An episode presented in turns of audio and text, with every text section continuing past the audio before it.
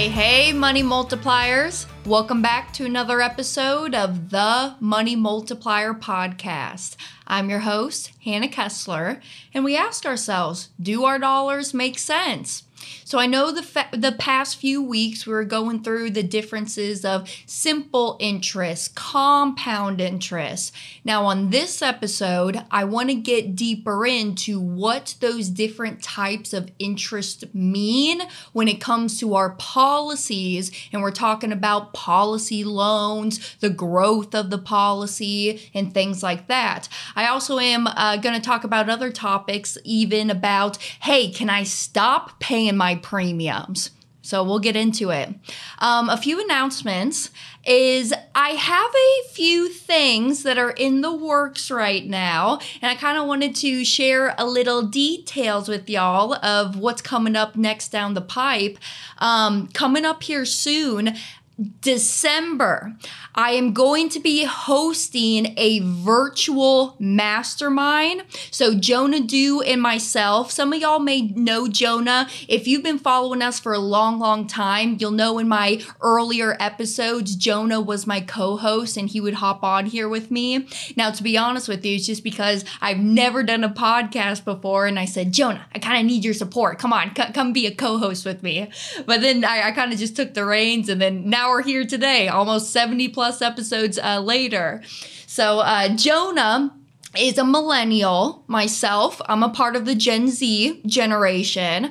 And so we're going to be putting on the Millennial Money Multiplier Mastermind. So for my folks who have children or you're in your 30s, 20s, even your teens, come and join us. Let's really understand what those different vehicles out there are, what average rate of return versus actual rate of return, what that means, and the possibilities of different investments that you can really place your wealth at to see it grow where you're in total control. So I'm very excited for that webinar that's coming on uh, down the road in December. And uh, also put this in your calendar, y'all the three day money multiplier live event in that mastermind. We're going to be hosting that over Cinco de Mayo weekend. So next May 2024, put that in your calendar. Now, I haven't nailed down the exact location yet. I have a few locations in mind. If uh, you've came out to a past three-day event, we normally hold it down in our home base down here in uh, Port Orange, Florida, just right next to Daytona Beach. So, um, so I live in Daytona Beach. Mom and pops live about 15 minutes away in Port Orange because you can't be too close to your parents, you know. So, so we normally will host it at their house, and then we will. Uh, rent out a hotel on the beach and go to beachside. So we'll see. I don't know. I, I got a few other uh, cities and locations in mind, but I do have the dates nailed down for this time. So uh, you can always go to our website as well, themoneymultiplier.com forward slash events, and you can see all of the events all around the country of where we're speaking at. So, hello, October. All right. I, October is like my freaking favorite month. I love Halloween. I love the weather outside, the fall leaves. Yes, I know I live in Florida. We don't really have fall leaves, but I, I travel a lot and I get to go see them up north. So I love this time of year. And uh, so I'll be here in two days. I'm going to be in Jacksonville at the RIA. Okay, so um, October 5th, I'll be in Jacksonville. October 7th, we'll be in Fort Lauderdale. And then I know there's a few other events going on in uh, October, but those are the ones that I am currently scheduled to be at right now. So come and join us, my Floridian people. I'm very happy that you're here and let's hop into the episode. All right, so just a quick recap before we get into it. If you haven't done your homework and have been staying in tuned with the weekly episodes, um, just real quick, high level, let's explain the differences of simple and compound interest. Now, okay, hold on, this might be fun. Pause this episode right here. Pause the episode, and I want you to put down in the comments right now what you think are the differences between simple and compound interest. All right, I'll wait. All right, you done? All right, pencils down. Here's the differences simple interest. Simple interest is the interest that we earn solely on the principal amount. So if I have a $10,000 balance here and I earn 5% simple interest each year, that means each and every year I will earn $500. All right, 5% of 10,000 is $500. So I earn that interest solely on the principal amount alone. Compound interest. Compound interest is us earning interest on the principal amount plus the interest that's earned. Example $10,000 cash bucket, I earn 5% compounding interest. So year one, we receive 5%. So the balance now is 10,500.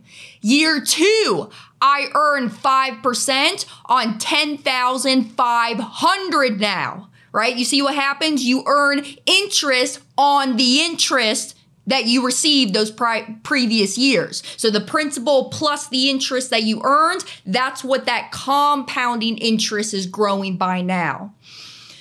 So, how does this break down into our infinite banking policies when we're talking about policy loan interest?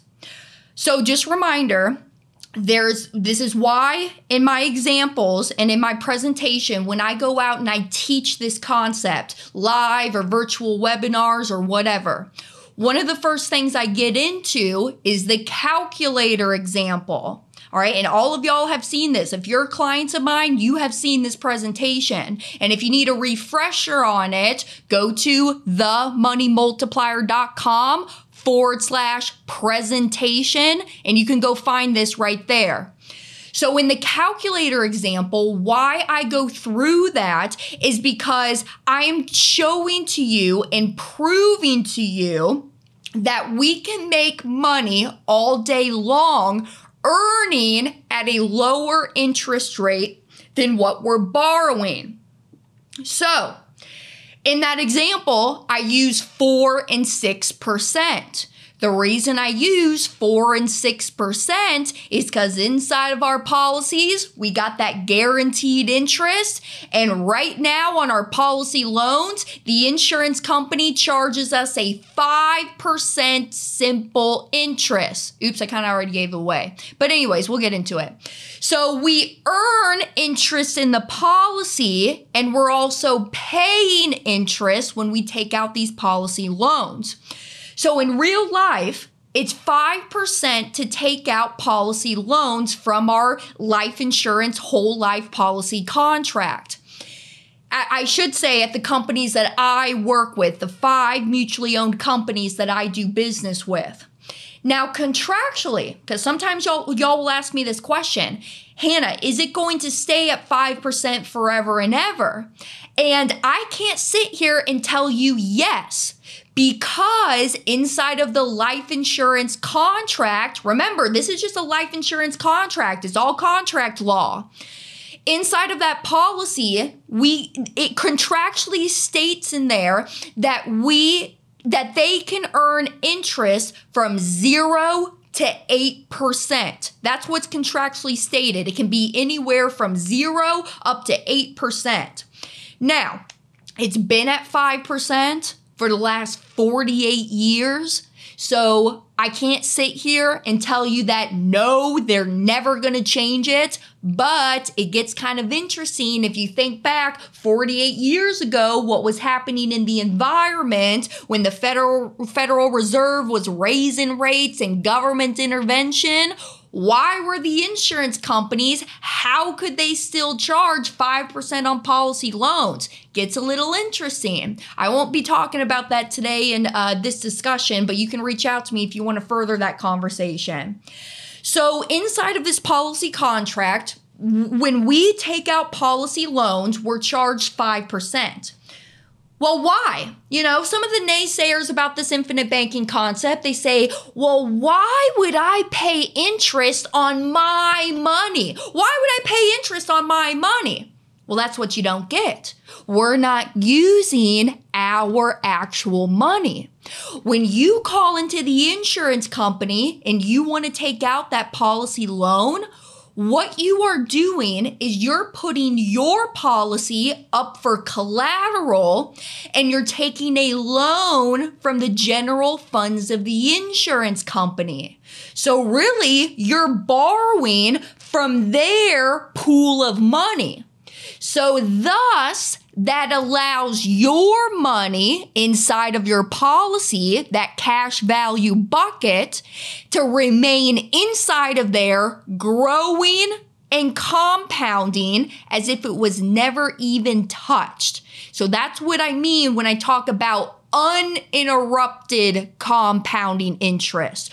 Your policy cash value bucket grows at uninterrupted compounding interest when we take out policy loans. Now, just real quick, a question I will sometimes get is how do we take out policy loans?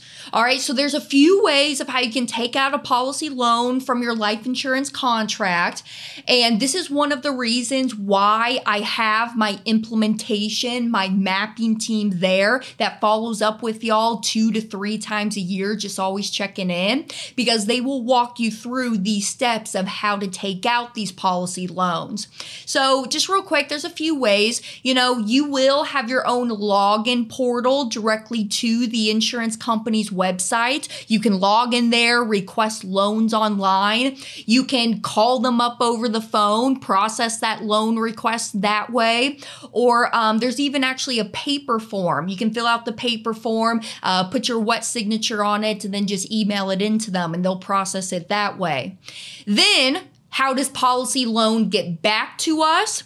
My team is going to make sure that you have your direct deposit form set up with the insurance company. So when you process those loans, they will directly deposit that money into whatever bank account that you put up there on file with them. Or if you don't want to do direct deposit, you don't want to go that route, the insurance company will just simply send you a paper check in the mail. I prefer direct deposit. Now, hold on, follow my ADD. Here's a question I sometimes get. So, Hannah, I still have to have a bank account?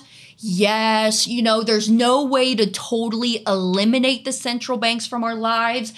But if y'all know of a way, please call me up and tell me. I'm always looking. So, so, but no, there's no way to totally eliminate the banks. However, we can limit the amount of money we keep at our local bank account. So that's what I do. So we call up the insurance company, we, we ask for that loan. Then they direct deposit it into my account. It goes personally into that segregated checking account for myself because I want to keep that money separate from my main checking account where I do all of my income and, and expenses, uh, personal side gets flowed through. I deposit my loans into my separate segregated checking account just because come around tax time, it's going to be easy to identify what's taxable income and what's not because policy loans are never taxable to us. Even in the normal traditional sense, not even policy loans, any loans are never taxable to us. So I just like to keep it separate just for my tax guy. So when I take out that loan, now starts the time clock for the 5% that I am charged on that policy loan. Loan interest is charged at a simple annual interest. Here's what I mean. If I take out a loan of $10,000 and I have it outstanding for the full year, at the end of the year, $500 is charged to me, 5% of that 10,000. Now just real quick, if I pay back that loan, let's say in 6 months, is that full loan interest still charged me for the full year? No, I'm only charged loan interest on the amount of time that I have that policy loan outstanding. So if I pay it back in six months, well, then $250 of loan interest is charged to me now. So this loan interest, it's a simple annual interest. Let's say that I take out that 10,000 and I do not pay it back. Next year rolls around, I still have the same 10,000 outstanding. I do not pay it back. Another $500 is charged to me. So simple annual interest is how these policy loans are being charged. But this is where the discipline factor of this concept comes into play. You could elect to not pay back the policy loans, but if you do that, the insurance company is going to deduct it from your future cash values. And let's get into the weeds here. So here's for my analyticals joining me today. If you do not pay back your loan interest on your policy, the insurance company will take that loan interest out of your cash value in a form of another loan. So now your loan interest of 5% is now being charged on that interest that they had to deduct and take out from your cash value. You're now being charged interest on your principal plus that loan interest that you failed to pay back last year. So that's where you could really get into a pickle is because now this loan interest is being charged to you on a compounding interest rate. Don't do that. What Nelson Nash says on page 17 of his book, Becoming Your Own Banker, do not steal the peas from your banking business. So, if nothing else, if you are not going to pay back the principal amount of your policy loan, always, always, always pay your loan interest annually and pay it out of pocket. Because if you don't, you're going to start being charged that compounding interest. They're going to take it out as a loan from your cash value and those future cash values. And now you're just working the cycle that's going to get you deeper into the mud. And you don't want that. Now, here's something. Here is how I know how much I have to pay on my policy loans Every year, you will get a statement in the mail from the insurance company. OneAmerica, Lafayette Life, Guardian, Security Mutual, Penn Mutual, whoever.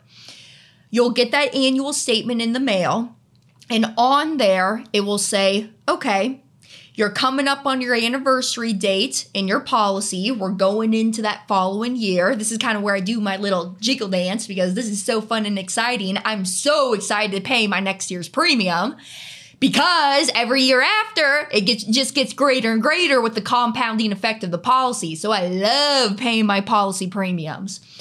But on this annual statement, it will tell me here's how your policy performed this is your dividend. This is your loan outstanding. And here's the loan interest.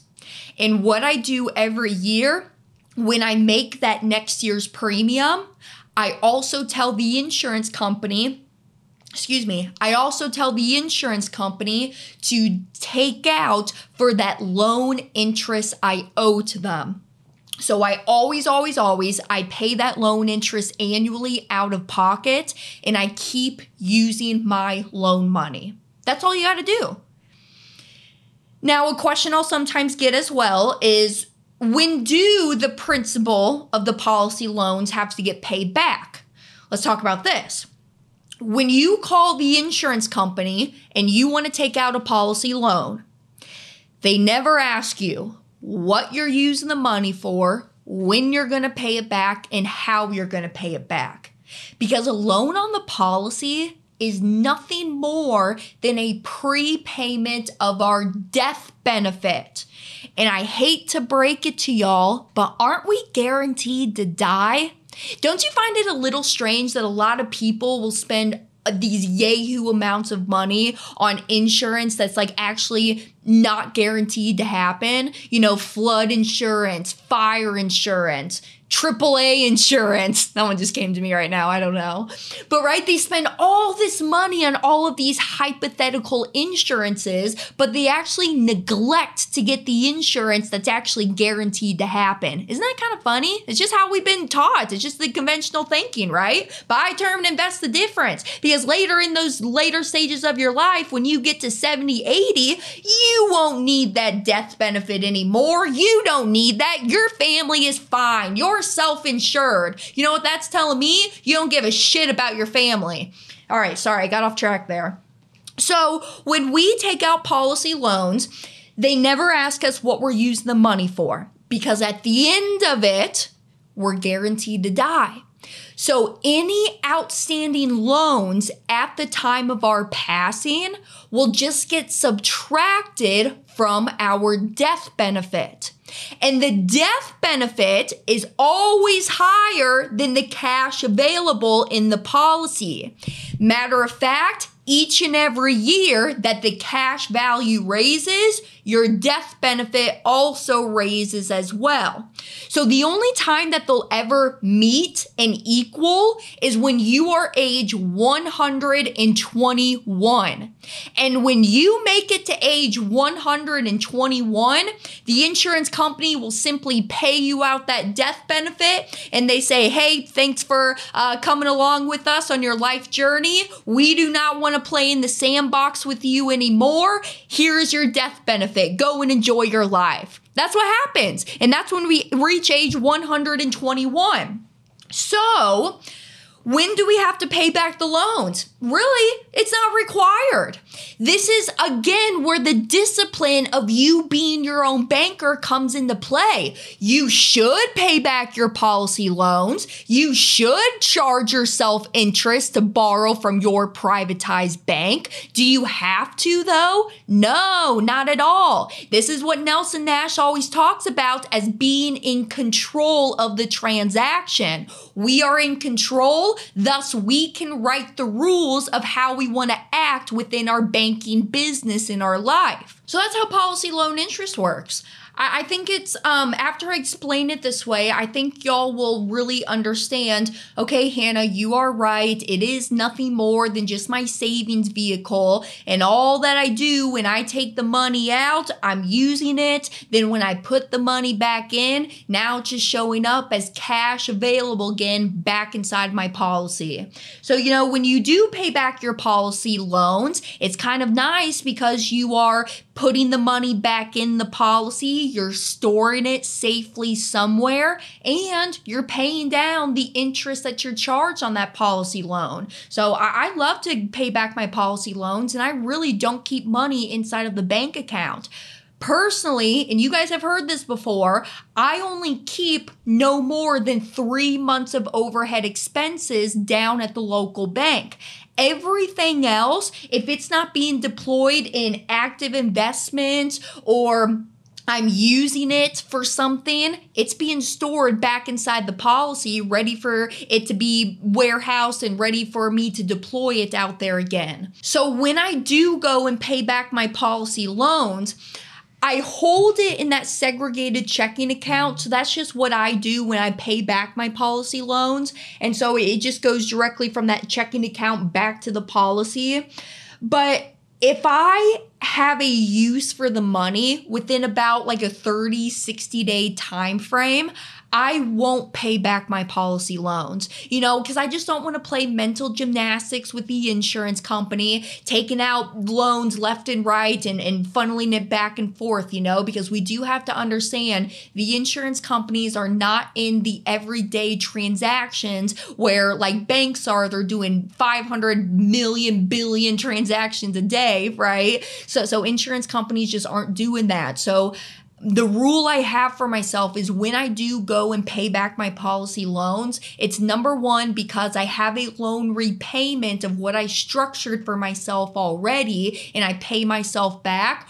Or it's the leftover capital from my income that I'm not using and, and I just want it to be stored somewhere, that's when I'll go and pay back the policy loans.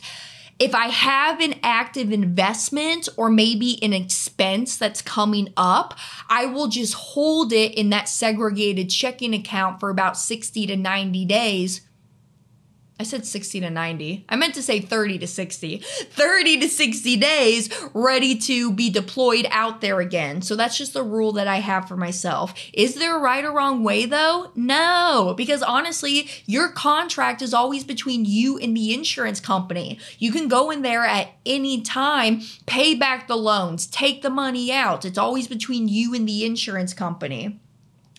So let's kind of pivot and let's talk about premiums with our policy premiums, I kind of wanted to bring this up in the discussion today because I've noticed here recently this has been a question that keeps popping up from time to time. So I'll sometimes get asked, How long do I have to keep paying my policy premiums?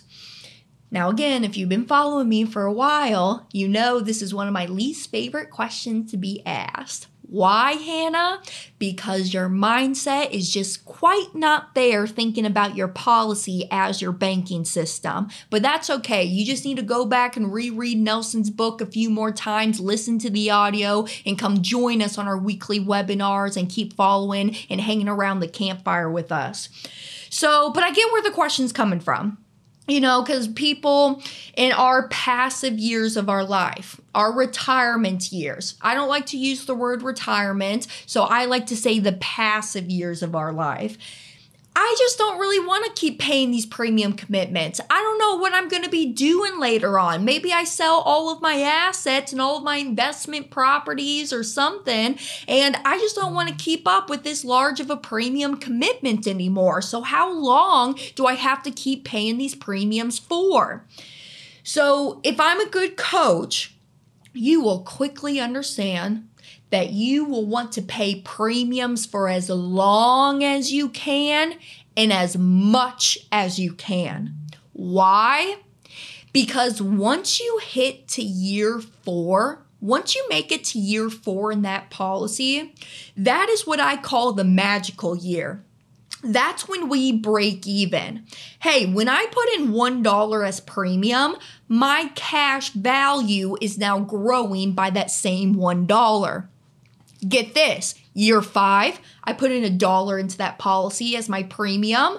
My cash is now growing by a dollar and five cents now. So every single year after that year four mark, we are taking out and pulling more from that policy than the year before. I almost like to use the analogy starting the policy is almost like starting a business from scratch. Go back to my past episode where I talk about that starting a business from scratch. And that's all the policy is. So if I know that this policy is going to break even in year four, and every single year after that, I'm going to profit more and more I mean, how many of these policies and these businesses do you want in your life? I hope hopefully the answer is you say a lot of them, most of them. So the whole idea and why if I'm a good coach, you'll never want to stop paying those premiums because you will. You will beg, borrow, and steal just to get that next year's premium because you know when you put a dollar into that thing, you're going to be returned $2. Okay? So like I said, I understand where the question is coming from though. So, my first advice, all right, what will actually happen in the policy too is those premiums will decrease. Okay, so later down the road, those premiums will actually decrease. The reason being is we're is because we're dropping off the paid up addition riders just because they're not needed anymore to keep sustaining the cash growth in the policy. So we drop them off. Also, for my analyticals on the call, let me also give you another tidbit. The reason the paid up addition riders get dropped off the policy as well is because then we won't hit our MEC status. So it will keep the policy from turning into a MEC and, and thus no taxable consequence will happen because we want to keep those tax free benefits. So later on down the road, the premium will actually drop and it's going to decrease anywhere from 60 to 90%. And then after that, you'll quickly understand that you'll want to keep paying those premiums forever and ever. But there are options. If you really, really wanted to, after year 10 in the policy, you could change the contract to what's called a reduce paid up. RPU is what they call it for short. And all this means is, is that you can stop the premium contributions to that policy. No more premiums are being due. The death benefit remains level and where it's at, or I, I believe it kind of decreases a little bit, but that death benefit will remain at where it's at. And then now you just got this policy that's running on an autopilot tap into the cash bucket whenever you want, take out the policy loans and just use it. You got the cash value bucket growing at a guaranteed interest, and you got your death benefit that grows right along with it as well. That's permanent death benefit that's going to be enforced until your age 121. So you could, you could RPU that contract if you really wanted to. Now, this is why, you know, sometimes people ask me, well, why do that rather than just structuring like a 10 pay policy or something? Well, I would rather have the freedom to dictate when I want to stop making those premium deposits in. Because if I just, just had a 10 pay policy and then here I am rolling into year 11 after year 10, and you come back to me and you say, Oh my gosh, Hannah, I don't want to stop paying my premium. I'm having so much joy and growth out of this policy and this banking system that I want to put more premiums inside of that thing. And I got to come back to you and say, Well, tough luck. Because a decade ago, 10 years ago, you told me you wanted to stop paying those policy premiums. So I just like to have the opportunity. Again, it's all about control and the freedom and the justice to do whatever you please, whenever you please. So I would just rather have the ability to stop those premiums whenever I want. Maybe I don't want to do it in year 10. Maybe I want to do it in year 20, 30, whatever. So that's why I, I would rather have the freedom to choose when I want to RPU that contract. Now, I talked a little bit about, you know, how premiums decrease later down the road. L- let's just talk about this real quick, just as a side note. Let's say you call me up and you say, Hannah, shit just hit the fan right now. I do not have my premium that I want to deposit into this policy. What are my options right now? I'm in a cash flow bind. So, as early as immediately that second premium deposit that you put into your policy, if you really ever needed to, you can always drop down those premiums to that base premium. All right, so that's what it's called base premium. And that base premium is the only thing that's really mandatory and required to keep the policy alive and active. So, as long as we make that base premium into the policy, we have all the freedom and flexibility in the world to go right back in up to our said max premium deposits that we initially told the insurance company that we want to do. Let me give a number example because I feel like I said that a little funky.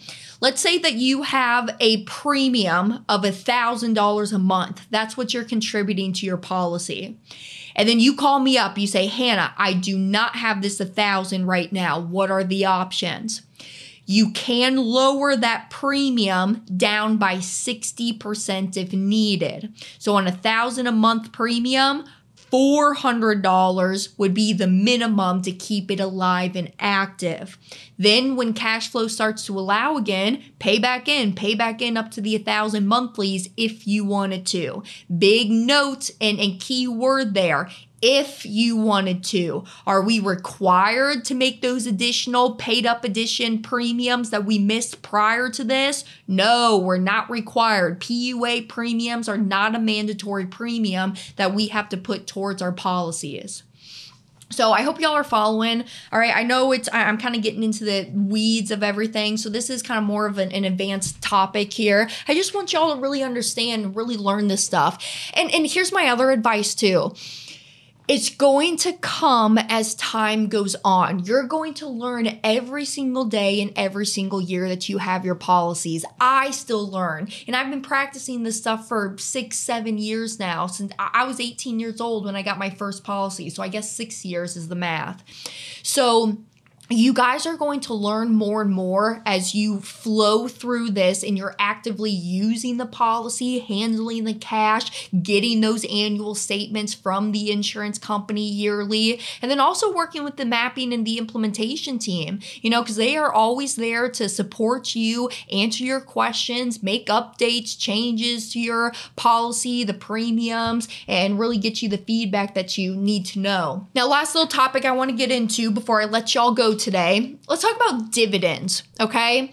Because I'll be honest with you, you know, if I wasn't in this world, I don't really think I would know what a dividend really means. Like, yes, I hear the word all the time, but what really technically is a dividend? You hear about dividends from the stock portfolio, dividends from mutual funds or whatnot. But let's talk about dividends and how they apply to the life insurance contract. So, the reason that we're working with a mutually owned insurance company and not a stock held company, okay?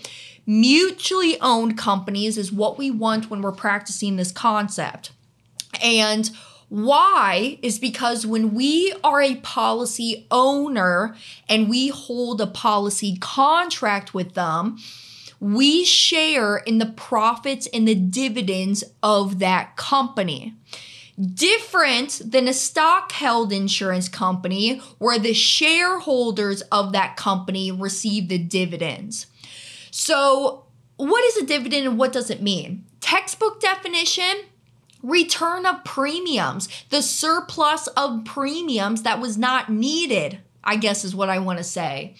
And and so what happens is when we the policy owners, we pay premiums into this policy.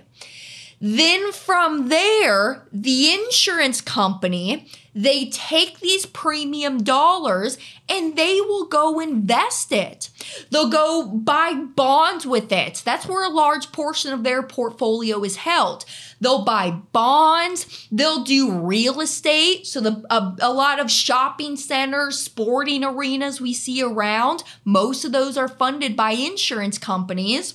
They'll do some mortgages, commercial, home mortgages, but they also got to keep cash on hand in the event that policy owners want to take out a policy loan. Because here's a little tidbit inside of that policy contract, it's written out and states that we, the policy owners, we hold first rights to any cash value inside of that contract. So that's another reason why the insurance company can't deny you a loan. We, the owners of that policy contract, hold the first rights.